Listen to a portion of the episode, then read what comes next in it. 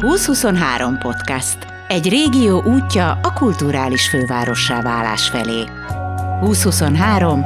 Emberek, gondolatok, innováció.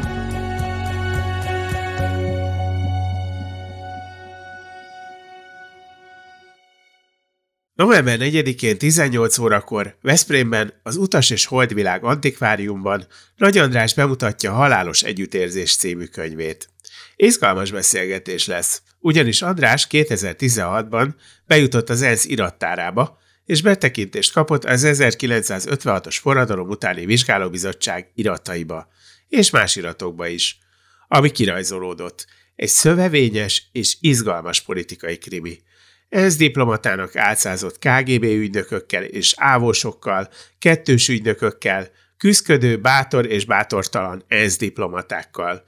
Rejtélyes, soha fel nem derített gyilkossággal. Az első kérdésem szerintem evidens volt. Miért nem adták ki ezeket az iratokat 60 hosszú éven keresztül? Az egyik indok egyébként éppen a személyiségi jogok védelme volt, tehát úgy gondolták, hogy kompromittáló adatok vannak benne sokakról, egyébek mellett az ENSZ főtitkáráról, az ENSZ főtitkár helyetteséről, az általam korábban is kutatott Dan Paul Bangjensenről, és ezeket nem akarták, és itt bizonyos értelemben egy kivételes helyzetben van az ENSZ levéltára, mert rá nem vonatkoznak azok az általános levéltári törvények, amelyek Amerikában például nagyon is átláthatóvá teszik ezeket az iratokat. Ott sem ott is voltak kudarcaink, éppen például a CIA, az FBI, bizonyos értelemben a külügyminisztérium iratai kapcsán, ugye ők is figyelemmel kísérték a magyar ügynek azt a vetületét, amely nagyon izgalmassá vált, hogy a névtelenül tanúskodó forradalmárok, akik úgy érezték, hogy veszélybe kerül az életük, hogyha a nevük megismerőhetővé válik az ENSZ vezetése számára. Tehát, hogy ezt valamennyire követték, és ennek lett a hőse a Dán diplomata Bang Jensen, aki nem adta ki a névtelenül tanúvallomást tett magyar forradalmárok névsorát, és amikor nagyon nagy nyomást gyakoroltak rá, és először kirúgták, aztán pedig meghurcolták, végül holtan találták, és a mai napig nem tudjuk, és az FBI és a CIA jó voltából sem tudjuk, hogy öngyilkos lette, vagy megölték. Tehát rengeteg ilyen sötét folt maradt, és magának az ENSZ-nek az egész működése 1956 kapcsán, tehát, hogy egy frissen felvett tagország 1955-be került Magyar ország a világszervezet tagjai sorába, egy frissen felvett ENSZ tagállam tagállam egy másik tagállamtól elszenvedett agressziót, ami nyilvánvalóan az alapokmány súlyos megsértése, azt egyszerűen sehogy sem kezeli az ENSZ. Ugyanakkor, amikor másik két ország esetében, Franciaország és Nagy-Britannia, amelyek Izrael segítségével megtámadták Egyiptomot ugyanúgy 1956. októberében, ott azonnal az ENSZ békét tudott teremteni, és azonnal tudott sokat küldeni, azonnal tudott szankciókat bejelenteni, alkalmazásukkal megfenyegetni a tagállamokat, akik rögtön abba hagyták a vérontást, és leültek tárgyalni. Ugyanez tehát itt nem, nem ugyanazzal a mércével mértek, ugyanez Magyarországon nem történt meg. Hát onnan indul a történet, hogy 45-ben eldöntötték a határokat, hol van a két világrendszer határa, és egyben nem is vették fel Magyarországot az ENSZ-be, hiszen egyrészt vesztes ország volt, másrészt arra az oldalra kerül, amit nem szeretett senki. Akkor utána hosszas harc volt, gondolom azért, hogy egyáltalán felvegyenek minket az ENSZ-be. Ez miért történt meg egyáltalán, hogy sikerült erre 55-ig eljutni? Hát ez egy nagyon komoly alkudozásnak az eredménye volt. Magyarország 1945-ben egyébként kapott már segítséget az ENSZ-től, ez is most a levéltári kutatásokban derült ki. Nagy Ferenc akkori miniszterelnök azt kérte, hogy nem csak a ítél, meg az éhezés megelőzésére, a demokrácia kiépítésére is próbáljon segíteni, az, segítséget nyújtani az ENSZ, hiszen az ENSZ éppen az alapokmánya révén egy sor olyan jogot garantált, amit például a szovjet tömbországai nem garantáltak a saját állampolgáraiknak. Nos, ezt követően ugye beállt egy ilyen fura világ, vagy hidegháborús világpadhelyzet, és különösen még Stalin élt, addig az ENSZ voltak éppen, amelynek a Szovjetunió is alapító tagja volt, de igazából nem volt egy a szovjetek számára komolyan vehető szervezet vagy fórum, ezt nagyon pontosan példázza, hogy az az Andrei Januarjevics Visinski volt az ENSZ nagykövet, aki a sztálini konstruált perek főügyésze. Tehát ennél cinikusabb döntés, mint hogy küldjük ki őt és tárgyaljon. Egyébként a nagyon profi diplomatákkal, ugye mind amerikai, angol, francia, de indiai, meg egyiptomi részről ez azért egy nagyon komoly hát jellemvonása volt a szovjet Szovjetuniónak. 53 után ez megváltozott, és akkor el is kezdődtek ezek a puhatolózások, és 55-ben végül egy alku köttetett, hogy ugyanannyit fölvesznek a kapitalista országokból, ahogy akkor nevezték, mint a szocialista országokból, hiszen ez nagyon lényeges volt a szavazások aránya számára, tehát ha hirtelen csak szocialista vagy csak kapitalista országokat vesznek fel, akkor megbillent volna az erőegyensúly. Ehhez hozzátartozott az, hogy az ENSZ főtitkára Hammarskjöld, Hammarskjöld svéd közgazdász, diplomata, az helyreállította az ENSZ presztízsét, ami nagyon megroppant az első ENSZ főtitkár Tirguli alatt, Utána pedig az is nagyon lényeges volt, hogy, hogy elkezdtek nyitni, tehát hogy az ENSZ-ből tényleg egy ilyen globális válságkezelő intézmény legyen, és ez egybeesett például a gyarmati népek felszabadulásával, tehát egyre többen kerültek be a fejlődő országok sorából, és ez egy ilyen nemzetközi fórumá vált. Voltak az egyetlen nemzetközi fórumá, ahol a két ellenséges világrend, meg ezek a föltörekvő országok is találkozni tudtak de azért tegyük hozzá, hogy amikor 55-ben felvették Magyarországot, ezt nyilván Magyarország arra használta fel, hogy az AVH embereit kiküldje az ENSZ-be.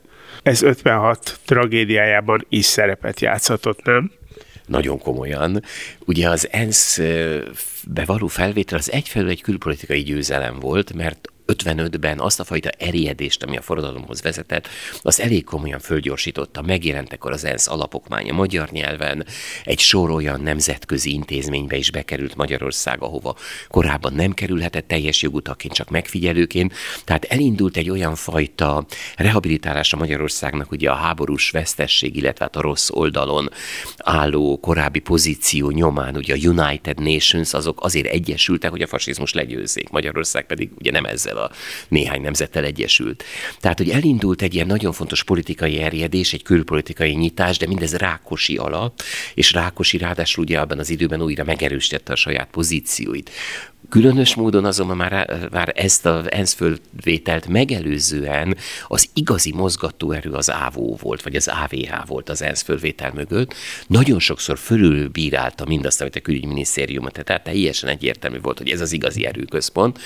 És abból indultak ki, hogy Washington az nagyon könnyen áttekinthető, és amint kimennek valahova a nagyrészt ENSZ, vagy nagyrészt diplomatának álcázott ávósok, akkor az FBI a nyomukban van, és nem tudnak tőlük megszabadulni.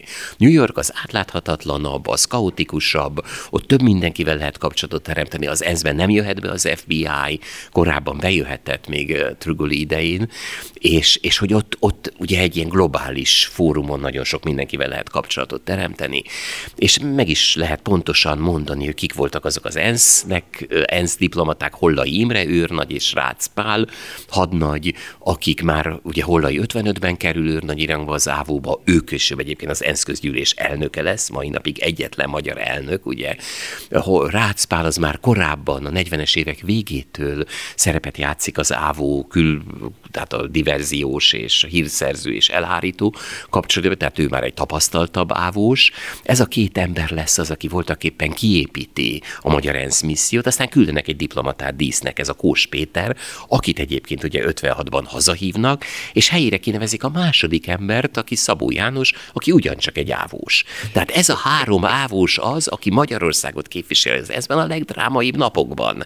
És ez a három ávós, ez már hamarabb tudja, hogy megalakul a Kádár kormány, mint maguknak a Kádár kormánynak a tagjai, hiszen azok még bujkálnak és félnek a forradalmároktól, meg tökölön vannak a szovjet támaszponton, de Moszkvából már jön a hír, hogy megalakult a Kádár kormány, ezek már közlik ezt Hammarskjöld, és attól a pillanatok ezben nem továbbítják Nagy Imre üzeneteit. De abban a pillanatban, ahogy kitör a forradalom, gondolom, hát nyilván bizalomról szó sem eshetett. Tehát nem hiszem, hogy Nagy Imre egy percig is bízott ezekben az emberekben ők próbáltak valamit tenni, tehát ők próbáltak, hát végül is volt egy helyzet, amihez nekik is valahogy hozzá kellett állniuk. Így van, ez nagyon fontos. Amikor kitör a forradalom, akkor Nagy Imre még nagy részt a sztálinista külügyi apparátussal dolgozik, tehát Horváth Imre a külügyminiszter, Síkenre a helyettese, és voltak éppen ott vannak a, a BEM rakparti külügyminisztérium épületében, ugye mai napig ez a külügyminisztérium épülete, ott vannak még azok a régi ávós sztálinisták. Ezért Nagy Imre magához vonja egy pár nap után a külügyi tárcát, és Eltai Györgyöt bízza meg ö, a, ennek a vezetésével, de ez nem jelenti azt, hogy az apparátust is ki tudta volna tisztítani, noha ekkor már napvilágra kerültek sokszor, akik az ávósok a külszolgálatban. Igen ám, de az első drámai döntés az az volt, hogy a szovjetek azt kérték Nagy Imrétől, hogy vonja vissza az ENSZ biztonsági tanácsában a magyar ügy vitájára vonatkozó mandátumot, amit Kós Péter képviselt ekkor, azzal, hogy ez belügy. Ha ezt ő hajlandó visszavonni, ez egy szovjet távirat volt, akkor a szovjetek hajlandóak tárgyalni arról, hogy a forradalom követeléseit azt mennyire tudják elfogadni. És Nagy Imre küldött egy ilyen instrukciót, hogy igen, az, ami Magyarországon történt belügy, ezt fölolvasta Kós Péter az ENSZ biztonsági tanácsának az ülésén, és ezt követően elképesztő fölhördülés következett Magyarországon is, tehát Nagy Imre azonnal visszahívta Kós Pétert, és akkor került a helyére ez a második ember. Ez egyébként nem volt egy teljesen naív vagy tapasztalatlan döntés, hiszen mindaddig, amíg a már említett szuezi válság nem tört ki, addig a Kremlben is hajlandóak voltak elgondolkodni azon, hogy ne vérrel és ne fegyverrel vessünk ennek véget, hanem konszolidációval, hogyha nem akarnak ezek kiszakadni a szövetségi rendszerből, és nem lesznek ellenségesek, akkor adjunk nekik nagyobb mozgásteret. Ennek a voltak éppen a hivatalos közleménye megjelent a Pravdában.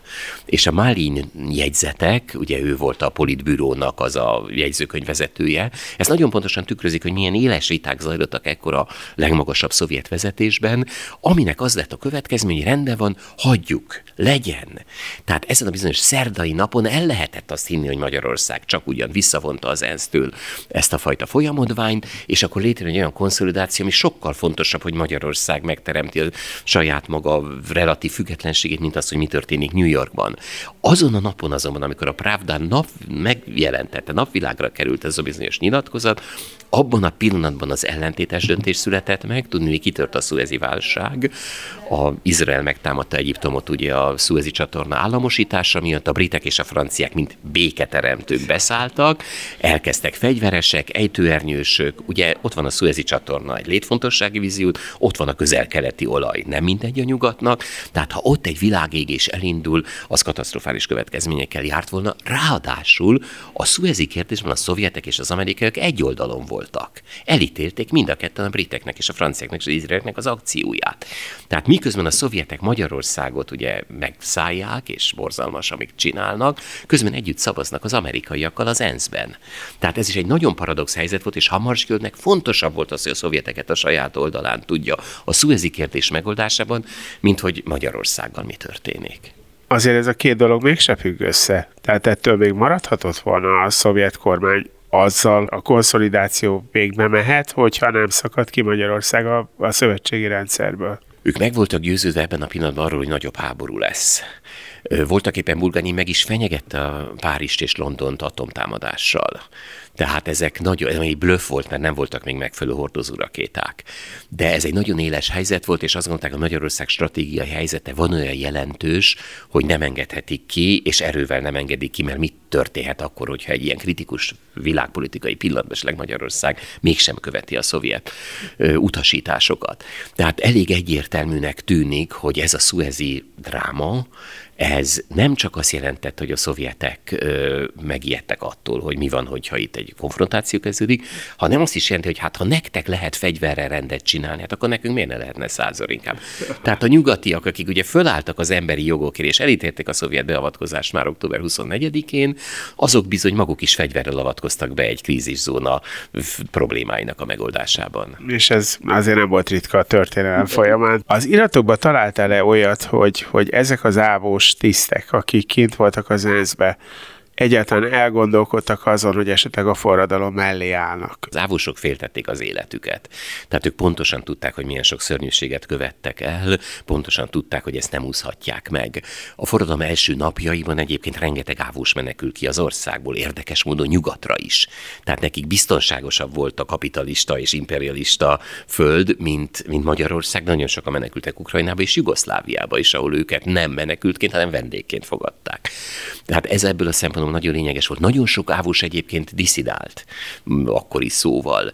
Tehát például éppen azoknak a titkos ügynöki hálózatoknak a tartói közül sokan elmentek, és ezt is a titkosszolgált iratokból lehetett megtudni, és ilyenkor mindig félő volt, hogy átadják a ellenérdekelt félnek az ügynök és módszer és egyéb listákat. Az, hogy Hollai, vagy Rác, vagy Szabó, tehát azok, akik főszerepet játszottak, vagy vállaltak az 56-os magyar történetben, azok megrendült volna bennük a hit, az nem valószínű. Ezek, ezek igazából olyan mértékig voltak kompromittáltak, és erre nagyon sokszor törekedett is az ávó, hogy ezeket annyira kompromittálja, hogy ne állhassanak át, ne állhassanak a forradalom mellé. Én nem is tudok olyan ávósról, aki mondjuk forradalom mellé állt volna. Leverték a forradalmat. Nyilván ehhez az kellett, hogy, hogy a nyugat alapvetően nem gondolt egy percig se komolyan, hogy, hogy minket meg tudna védeni, vagy meg akart volna védeni. Az ENSZ nagyon sok kísérletet tett a politikai rendezésre, teljesen sikertelenül. Tehát ezekkel igazából az égvilágon semmit nem ért el. Mit tettek? Milyen próbálkozásuk volt? Megfigyelő csoportot akartak küldeni, vizsgálóbizottságot, kineveztek három jogászt, hogy nézze meg, hogy mi történik Magyarországon. A fő, ENSZ főtitkár ide utazott volna, lett volna olyan fajta ilyen, nem is békéltető, de valamiféle olyan közvetítő kapcsolat, amiben szerették volna azt, hogy az ellenérdekelt feleket valamiképpen egy asztalhoz ültessék, ami megtörtént tökölön november harmadikán csak éppen ugye letartóztatta Szerova tárgyalóasztal egyik felét, Malétert és a társait. Tehát, hogy 11 ilyen kísérletet tett az ENSZ, mint ez kiderült a, az iratokból, egyik sem volt sikeres, a legismertebb az ENSZ különbizottsága lett, amelyik 57. januárjától működött, viszont ami meg óriási jelentőség hogy a humanitárius válságot elkezdte és tudta kezelni. Tehát ez rettenetesen súlyosan esett a latba, hogy itt mi lesz, tél van, nagyon rossz a termés, kifogytak a raktárok, stb. És akkor egy elképesztő kampányon, amit végig titokban tartottak, elkezdték táplálni a magyar lakosságot, amennyire csak lehet, a Vörös Kereszt fedőszerve alatt, vagy a Vörös Kereszt fedése alatt, hogy itt is egy ilyen állambiztonsági kategóriát használjak. Tehát ez voltak éppen azt jelentette, hogy az ENSZ teljes apparátusa megmozdult, hogy Magyarországot segélyezzék, és ezt végül elhozták a határig, a határon belül azonban már a Vörös Kereszt osztotta szét, mert az politikamentes volt, és mert mert annak volt erre apparátusa. De az ENSZ főtitkár helyettes ellátogatott Magyarországra 57. januárjának a legelső napjaiban, éppen azért, hogy a segélyakciót tervezzék és tárgyaljanak róla, fura módon csak Kádárral, meg a Kádár embereivel tárgyalt, a forradalmárokkal nem. Ide küldtek egy indiai nagykövetet, hogy az próbáljon közvetíteni, győzze meg Kádárt, hogy bejöhessen az ENSZ főtitkára. Fölmerült az, hogy bejelentés nélkül jelenjen meg Hamarskjöld, mert ő neki ehhez is joga van, és akkor hát ha ezekből egyikből sem lett semmi, és Kádár maga is elutasította ezeket a közvetítési kísérleteket azzal, hogy ő olyan gyenge, hogyha ő bármilyen engedményt tesz, akkor a szovjetek őt azonnal menesztik, és hát ott van az egész sztálinista garnitúra ekkor Moszkvában, aki alig várja, hogy visszajöjjön. Kádár ebben a pillanatban egy, egy gyenge láncszem volt ebben a kérdésben. Gyenge láncszem volt, és ekkor még nem állt teljesen át. Tehát ez is nagyon érdekes, hogy elviszik Moszkvába, és ott meggyőzik. És hajlamosnak mutatkozik arra, hogy ő elvállalja ezt a borzalmas szerepet, de akkor még számos követelményét, a, vagy követelését a forradalomnak érvényesnek gondolja. Tehát a munkástanácsokra még építeni próbál. De azt is mondja, hogy a szovjet kivonulásra kapcsolatos tárgyalásokat folytatni fogják. Tehát a legkorábbi kádárbeszédekben van még egy ilyen forradalmár lendület, miközben teljesen egyértelműen egy ilyen ellenforradalmi, tehát a forradalom elleni katonai támadásnak lesz ő a vezéralakja. És ő maga is, ahogy Kétli fogalmazott, szovjet fogságban van, tehát hogy ő abszolút nem ö, saját maga dönthet arról, hogy mit tesz, amikor fölvetik azt, hogy jöjjön egy ENSZ, jöjjön ide az ENSZ bizottság, vagy jön az ENSZ főtitkár, mondja, hogy nem tudja garantálni a biztonságot, mert a biztonságot akkor csak a szovjetek tudják garantálni, Kádárnak semmilyen fegyveres ereje nincs, és nem is engednek hosszú időn keresztül a magyaroknak olyan fajta fegyveres erőt, amelyik esetleg független parancsoknak engedelmeskedik. Akkor, bár ez nyilván nem a könyv része, de kíváncsi vagyok a véleményedre, hogy akkor miért áll bele ennyire Kádár a szörnyű megtorlásba, hogyha, hogyha ő innen indul? Ez egy nagyon érdekes folyamat volt, ezt, ezt nem én tudom, hanem nyilván akik Kádár életrajzot írtak meg, a Kádár dokumentumokat kutatták. Nagyon érdekes ennek egyébként a változása, ahogy eleinte még tényleg érzékelhető az, hogy, hogy a meggyőződésével csengett egybe az, hogy a forradalom számos követelését vállalta, amit később az úgynevezett kádárizmusban bizonyos a fül meg is csinált, hogy kicsivel nagyobb mozgástér értelmiségének, parasztoknak, munkásoknak, de nem lehetett azokat a tabukat megtörni, amiket ugye a szovjetek ekkor érvényesnek tekintettek. Ami nagyon érdekes, hogy egyre dühöttebbé válik, valószínűleg egy ilyen belső meghasonlás miatt is saját magával szemben is, és például Nagy Imre esetében már egyértelmű, hogy ő is a halálos ítélet mellett van. A másik, ami nagyon fontos, hogy éppen azért, mert időről időre nem csak a magyar sztálinisták nyerhettek pozíciót, de a szovjet sztálinisták Khrushchev hatalmát veszélyeztették, ezért neki néha sztálinistábbnak kellett lenni a sztálinistáknál. Tehát olyan embereket is, evidensen ártatlan embereket is ki kellett végeztetnie, hogy bebizonyítsa, hogy ő kérlelhetetlen. Azért, mert ha ő abban a pillanatban, hogyha azt jelezte volna, hogy igen, azzal egyetértek, vagy azt ne büntessék meg, akkor elmondták volna, amit Rákosi többször meg is ír hogy a ellenforradalomnak, ugye az ő terminológiájával csak az egyik mérefogát húzták ki, Nagy Imrét, ott a másik Kádár. Ja, értem. Térjünk vissza az ENSZ-hez. Felállítanak egy, egy vizsgálóbizottságot. Ennek mi volt az oka? Mert igazság szerint tulajdonképpen talán ez a bizottság többet ártott, mint használ, de de lehet, hogy te nem így látod. Nem, az semmiképpen nem ártott többet, csak feltételezhető, hogy éppen az ENSZ ügykezelésének a könnyelműsége miatt nagyon sok emberről kiszivároghatott olyasmi ezeknek a titkosszolgáknak köszönhetően, amelynek nem kellett volna. Ennek egyébként egy nagyon paradox kudarc volt a, a szülőanyja, mégpedig az, hogy a Hamaskő nem tudta megoldani a magyar helyzetet, ezért visszaadta ezt a mandátumot a közgyűlésnek, és a közgyűlés létrehozott egy úgynevezett vizsgálóbizottságot, ami öt nemzet képviselőjéből állt, Uruguay, Ceylon, ugye ma Sri Lanka, Tunézia, Dánia és Ausztrália, tehát minden földrészről egy, amely egy diplomata, amelyik többnyire ENSZ képviselő volt, és nem egy közülük nagykövet volt Amerikában, aminek az volt a feladat, hogy vizsgálja ki állapítsa meg, írja le azt, hogy mi történt Magyarországon a forradalom előtt és alatt, és bizonyos értelemben utána, majd pedig adjon ki további jelentéseket, a helyzetet ilyen értelemben kísérje figyelemmel a továbbiakban is, amelyek az ENSZ határozatok megalapozott megalapozásához szükségesek.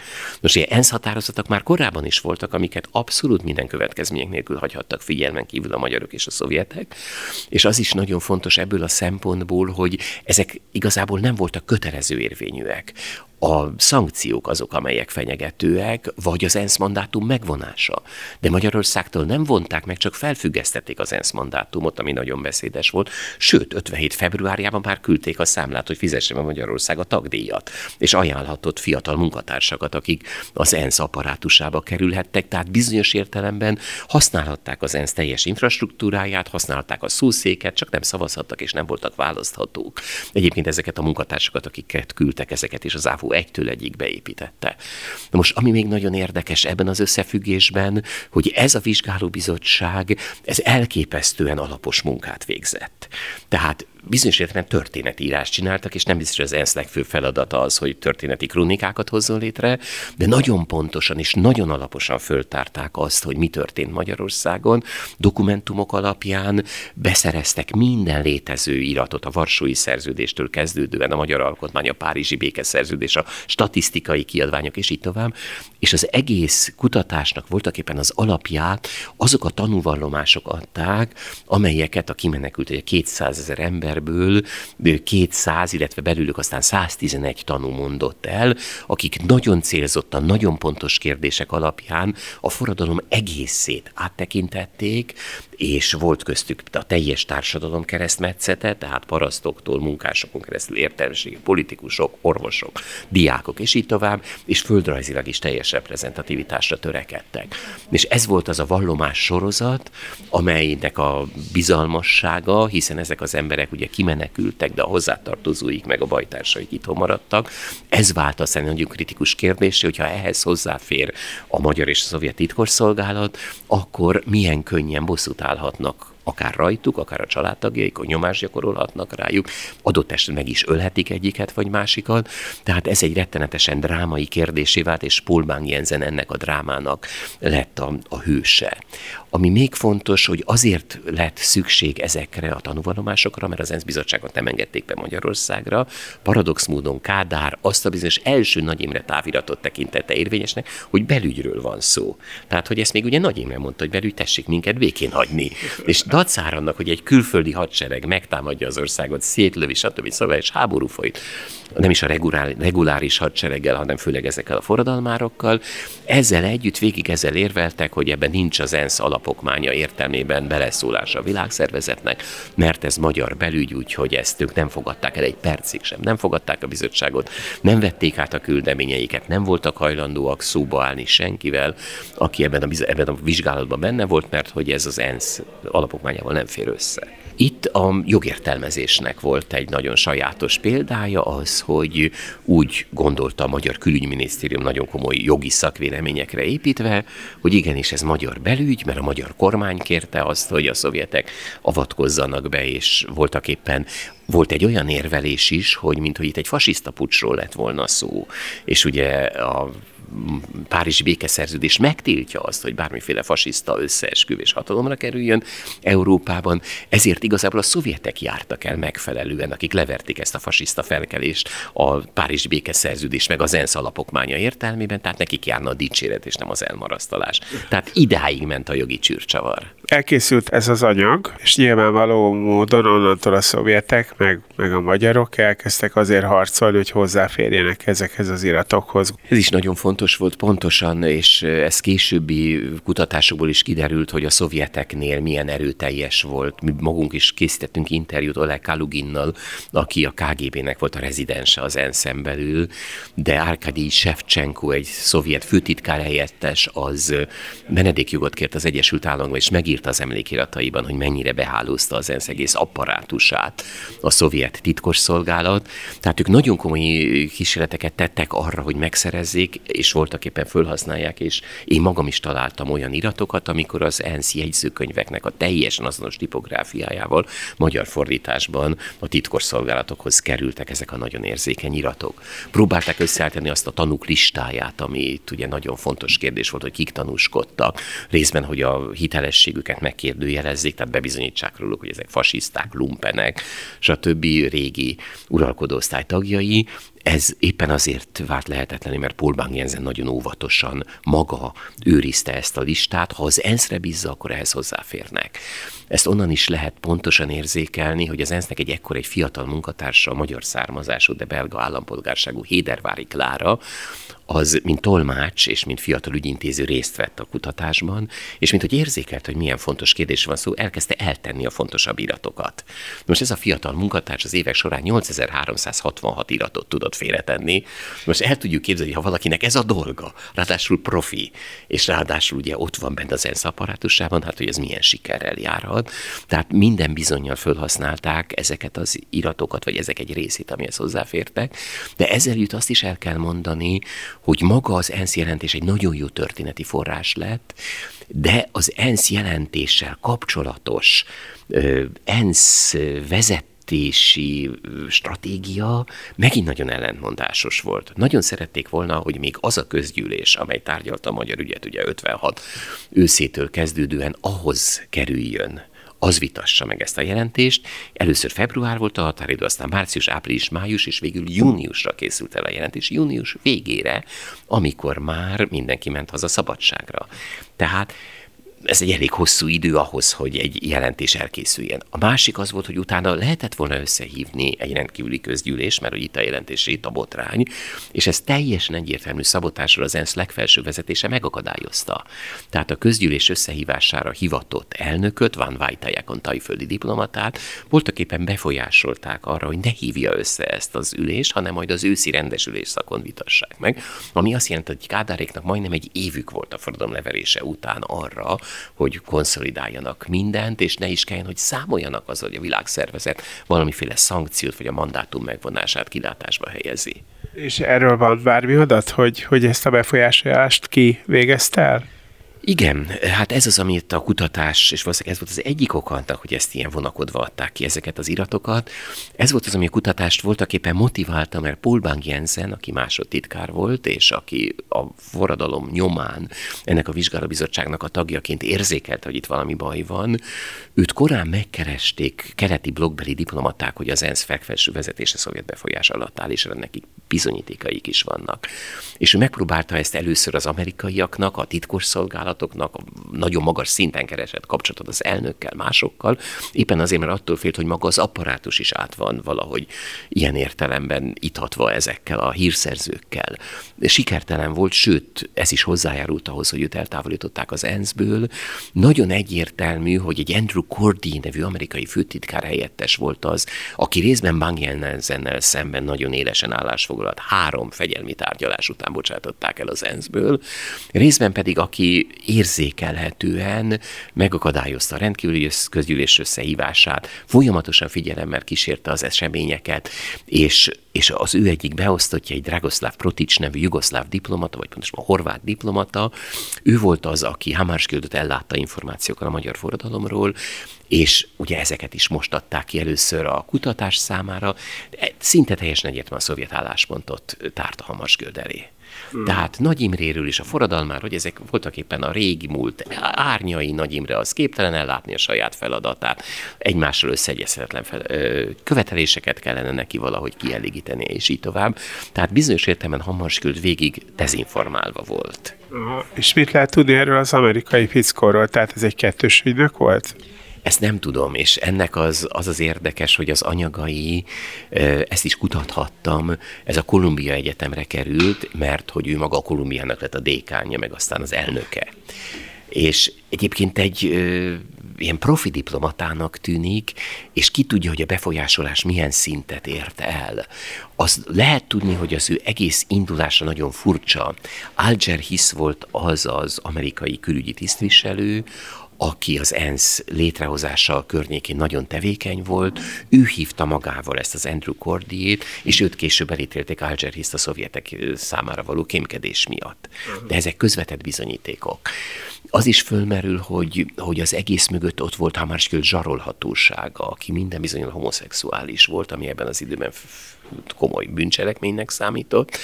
Tehát ez lehetett az ő Achilles sarka, ugyanúgy, hogy később Kurt Waldheimnek a Wehrmacht katonaság, tehát, hogy a titkos szolgálatok is ennéképpen a legfőbb politikusok pontosan tudták, hogy mivel tudják sakban tartani, és így végrehajtja azokat, amiket ők mondanak neki. Nincs pozitív bizonyíték arra, hogy Andrew Cordy vagy más lett volna az, aki a szovjetek embere, de Andrew Cordy neve elhangzott a Szenátus Vizsgálóbizottsága előtt, amikor éppen Bang Jensen kinyomozatlan halála ügyében az egész történetet áttekintették, mégpedig Bang Jensen özvegye mondta el azt, hogy, szóval, hogy Andrew Cordy minden bizonyal, minden bizonyal a szovjetek embere. Bang Jensennek az eltávolítása az milyen érvek alapján történt meg? A jelentés ugye az, az nyugaton az emberek elé került, tehát az ENSZ ezt kiadta, rengeteg példányban elterjedt Nyugat-Európában, Magyarországon ebből eltorzítva bizonyos mondatokat az akkori kormánymédia közölt, tehát, és, és egy óriási kampányt szerveztek Magyarországon, az ENSZ ne avatkozzon Magyarország belügyeibe, és tudjuk, hogy ebbe a kampányba mindenki, sportolók, politikusok, munkások, értelmiségiek, papok részt vettek, írók is sajnos, ugye ez a bizonyos szégyen volt, hogy milyen komoly sportcsarnoki gyűlést tartottak, és milyen jó írók írták alá ezt a tiltakozó ívet, de ez is zsarolással, meg egyéb módokon történt. Tehát Kelet-Európában ezt eltitkolták, Nyugat-Európában ebből egy sikerkönyv lett, meg filmeket is csináltak belőle. Egyébként a Szabad Európa és az Amerika hangja az közvetített ebből valamit.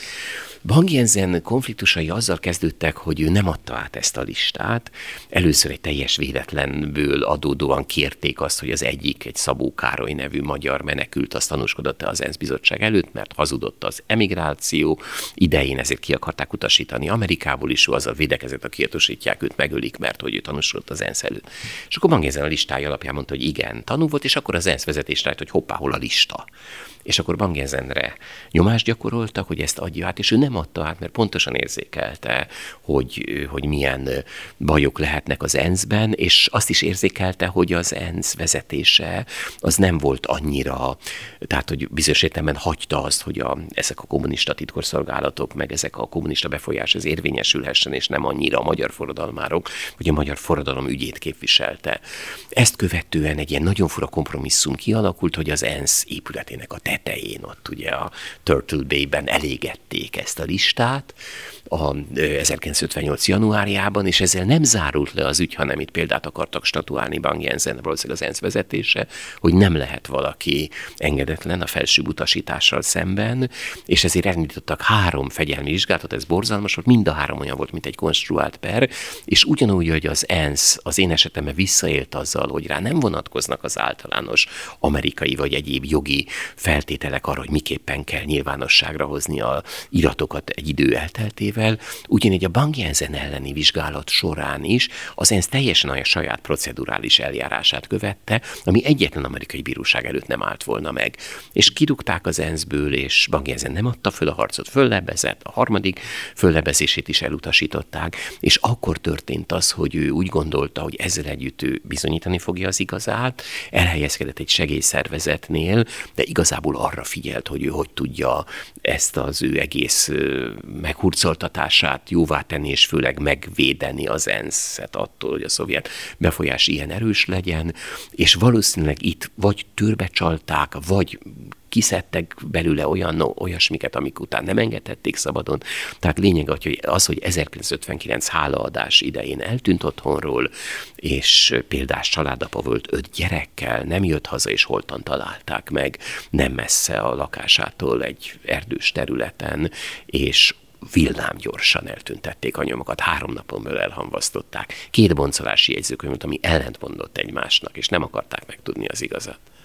Ez teljesen olyan, biztos te is ismered ezt a viccet, amikor a szovjet ember gyilkos lesz úgy, hogy hatszor hátba lövi magát. Tehát ez egy, ez egy teljesen ilyen típusú történet. Abszolút. És hát ez is egy nagyon ismert és nagyon bevett módszere volt a KGB-nek az úgynevezett öngyilkosságnak maszkírozott gyilkosságok, illetve az is nagyon érdekes, hogy boncolásnál az egyik jelentésben benne volt, hogy valami 8 milliméternyi barnás folyadék volt a gyomorban, ami pedig lehetett egy olyan tudatmódosítószer, amelyik egy ilyen nagyon mély depressziót okoz. Király Béla, nemzetőség volt főparancsnok, azt említette, hogy ő neki is adtak ilyen KGB által használt tudatmódosítószert, ami, ami tényleg el tudja juttatni az embert egy ilyen önpusztító állapotba. Hú, ez borzasztó ijesztő. Mennyi az, ami, ami, amiről azt gondolod, hogy még kutatható, ami még nem került elő, és amiben, amiben reménykedsz, hogy még előkerülhet? Hát én nagyon remélem, a legfontosabb iratok azok Moszkvában vannak. Tehát az lenne jó, hogyha a nagy magyar-orosz barátság révén egyszer csak kinyitnák az elnöki levéltárat, titkosszolgálat, katonai levéltárat, tehát ezek a legértékesebb iratokat őrzik, és ezek zártak. Tehát mi nagyon sok kísérletet tettünk már a 90-es évek elejétől kezdődően, hogy valamiképpen a szovjeteket is szóra bírjuk. Voltunk is kint egyébként Moszkvában, még egy dokumentumfilmet készítettünk a történet elején, és ott igen magasrangú külügyi és KGB-s tisztviselőket tudtunk megszólaltatni, de hogyha ezek az iratok előkerülnének, azok perdöntőek lennének. Az ENSZ-ben is volt olyan irat együttes, amit nem adtak ki nekem döbbenetes módon a jogi osztálynak, a Department of Legal Affairs. Ott úgy történt, hogy hogy csak leültem egy olyan irodába, ahol nagyon sokan figyeltek, akik ott dolgoztak, és nem lehetett se jegyzeteket készítenem, se fotókat csinálnom, se idéznem azt, amit ott olvasok, de legalább elolvashattam. Ezek voltak főleg a Bangyenzen meghurcolására vonatkozó iratok, és azt is el tudom képzelni, hogy egyéb levéltárakban még sok minden rejlik. Én, ugye ez egy öt tagú vizsgálóbizottság volt, az Ausztrál levéltárakban nagyon sok mindent digitalizáltam, megkaptam, Tájföldön nagyon érdekes lenne tudni, hogy ott egy külön megbízott volt, hogy az miért nem csinált igazából semmit, de volt ugye a Sri Lankai, aki lehet, hogy a szovjetek jobban befolyásoltak, vagy a Ceylonit, mint kellett volna, onnan is izgalmas anyagok várhatók. Uruguay volt talán ott is vannak, és Tunéziából is. Tehát, hogy ezek még azok, amelyek a Dán archívumok azok megvannak, azt egyébként onnan is nagyon komoly visszautasításokat kaptam a történet elején, ugye Bangjenzent kezdtem kutatni még a 90-es években, és akkor kimentem Dániába, és Bangjenzen az nem csak az 56-os forradalom idején, hanem 1939-től kezdődően már voltak éppen a washingtoni Dán nagykövetségnek lett a munkatársa, amelyik 1940-ben, amikor a németek megszállják Dániát, attól kezdve függetlennek nyilvánította magát, tehát egy ilyen ellenkormányként működött, és Bangezen ennek volt az egyik motorja. Tehát egy elég hosszú, mondjuk egy 20 esztendős karrierből, amikor kértem, hogy adják ki az külügyi iratokat, akkor kaptam két sajtóválgatot. Mi az elképesztő cinizmus. De hát akkor ugye fiatalok voltunk, meg ugye Magyarországról jöttünk, meg minden, és ez nem az én érdemem volt, hanem egy nagyon judán történész, Ból Idegár, az írt egy könyvet Bangjenzenről, és, és ő neki kiadtak mindent, mert ő a mi kutyán kölyke, és ő nagyon kesztyűskézzel bánt itt a Dán külszolgálattal, amit én nem tettem meg, amikor én írtam, és amikor ő megírta a könyvet, és neki kiadták az iratokat, akkor már nekem is kiadták. Hol tartasz a munkába? Mi az, ami még hátra van? Ami most engem nagyon érdekel, ugye én 2005-ben írtam egy könyvet a Bang Jensen ügy címen, ami igazából őról, a Bang Jensenről szólt, és az ő meghurcoltatásáról. Most jelent meg ugye tavaly ez a halálos együttérzés, ami a 2016-tól kutathatóvá vált ENSZ iratok ö, áttekintése és értelmezése ö, nyomán jött létre, és ebben Mangienzerről szól több fejezet, illetve alfejezet, de ez igazából egy átfogó kép arról, hogy mi történt és mi nem történt. Ezen most, aminek nekifutottam, az egy Bank politikai biográfia, egy politikai életrajz, mert nagyon érdekel az, hogy az ő egész pályája, amelyik tragikusan lezárult a magyar ügyjel, az hogy determinálta őt arra, ami, amit csinált, ami történt, mennyire volt szükségszerű, hogy ezt a harcot ő végigvigye. Olyan értelemben vált a mi hősünk hogy soha nem járt Magyarországon, és nem is voltak korábban magyar ismerősei. Tehát kimondottan egy ilyen morális alapelveken nyugvó, nem, tehát nem adja föl, és én nekem van egy ilyenfajta színházas hátterem, kicsit az Ibsen népellensége, ugye a Stockman doktor, és engem korábban Kierkegaard kezdett nagyon érdekelni, ott is ugyanezt a moralitást látjuk, hogy valaki akár az egész Dán államegyházzal szembeszegül, hogyha az ő morális alapelvei ezzel nem férnek össze. És Bankenzenben is valahogy ezt látom, ennek a nagyon érdekes példáját. És ami még nagyon érdekes és nagyon fontos benne, hogy egy különös prizmája ez a, hideg, a második világháborús hidegháború történetnek, mert ugye második világháborúban ő részt vesz Dániának ebben a nagyon sajátos külpolitikai ellenállásában, aminek óriási volt a jelentősége, részben azért, mert a Grönland, mint Dán gyarmat, az voltak éppen az amerikai független követség átadja, átjátsza az amerikaiaknak. Na most ez elvileg csak egy nagy zöld sziget, de meteorológiai állomások vannak, repülőterek vannak, és ritka fémek. Tehát ha ez a három a németekhez kerül, akik pillanat alatt oda nyomultak volna, akkor máshogy alakulhat a háború sorsa. És ebben Magjenzen szerepe nagyon jelentős volt, és az is nagyon érdekes, hogy később az úgynevezett húsvéti válság idején, amikor Dánia föladja a hagyományos semlegességét és belép a NATO-ban, ott is nagyon fontos lett Bang Jensen szerepe, mert kapott egy üzenetet Washingtonból, hogy nincs kizárva, hogy egy szovjet támadás készül Dánia ellen, és ennek a támadásnak a dán kommunisták, akik a fegyveres antifasiszta ellenállás hősei voltak, ugye megőrizték a fegyverüket, és kapnak egy utasítást Moszkvából, akkor esetleg átveszik a hatalmat, mint akkor Kelet-Európában, oly sok helyen. Uh-huh. És akkor azt gondolták, ennek az egyetlen akadálya az lett, ha belép a Észak-Atlanti Szövetségbe Dánia, amelyik pedig nagyon büszke volt a hagyományos semlegességére, és most belépett. És aztán Bagénzet felelőssé tették, ezért nem lett szovjet támadás, mint tudjuk. Ki tudja, hogy miért nem lett, lehet, hogy azért nem lett, mert ugye Dánia csatlakozott a NATO-hoz, és Bagénzennek el kellett hagyni a külszolgálatot, és akkor kerül át az ENSZ-be 1949-ben. Hú, ez nagyon érdekes ez az egész életút. Mikor várható a következő könyv? Nagyon köszönöm a kérdést. Hát most dolgozom, itt alapkutatások kellenek először, tehát ez a Bang Jensen könyv, ez most már valamennyire formálódik, most éppen pár napja ezelőtt zoomoltam Dán történészekkel, ha a járvány engedi, akkor mennék oda is kutatni, és akkor szerintem egy éven belül már ez össze tudna állni, és remélem, hogy, hogy akkor már arról is tudunk beszélni. November 4-e, Veszprém, Utas és Holdvilág Antikvárium. Nagy András halálos együttérzés. Aki nem lesz ott, bánja majd. Gellért Gábor vagyok, és a 2023 podcast nevében méltóság teljes ünnepet kívánok mindenkinek.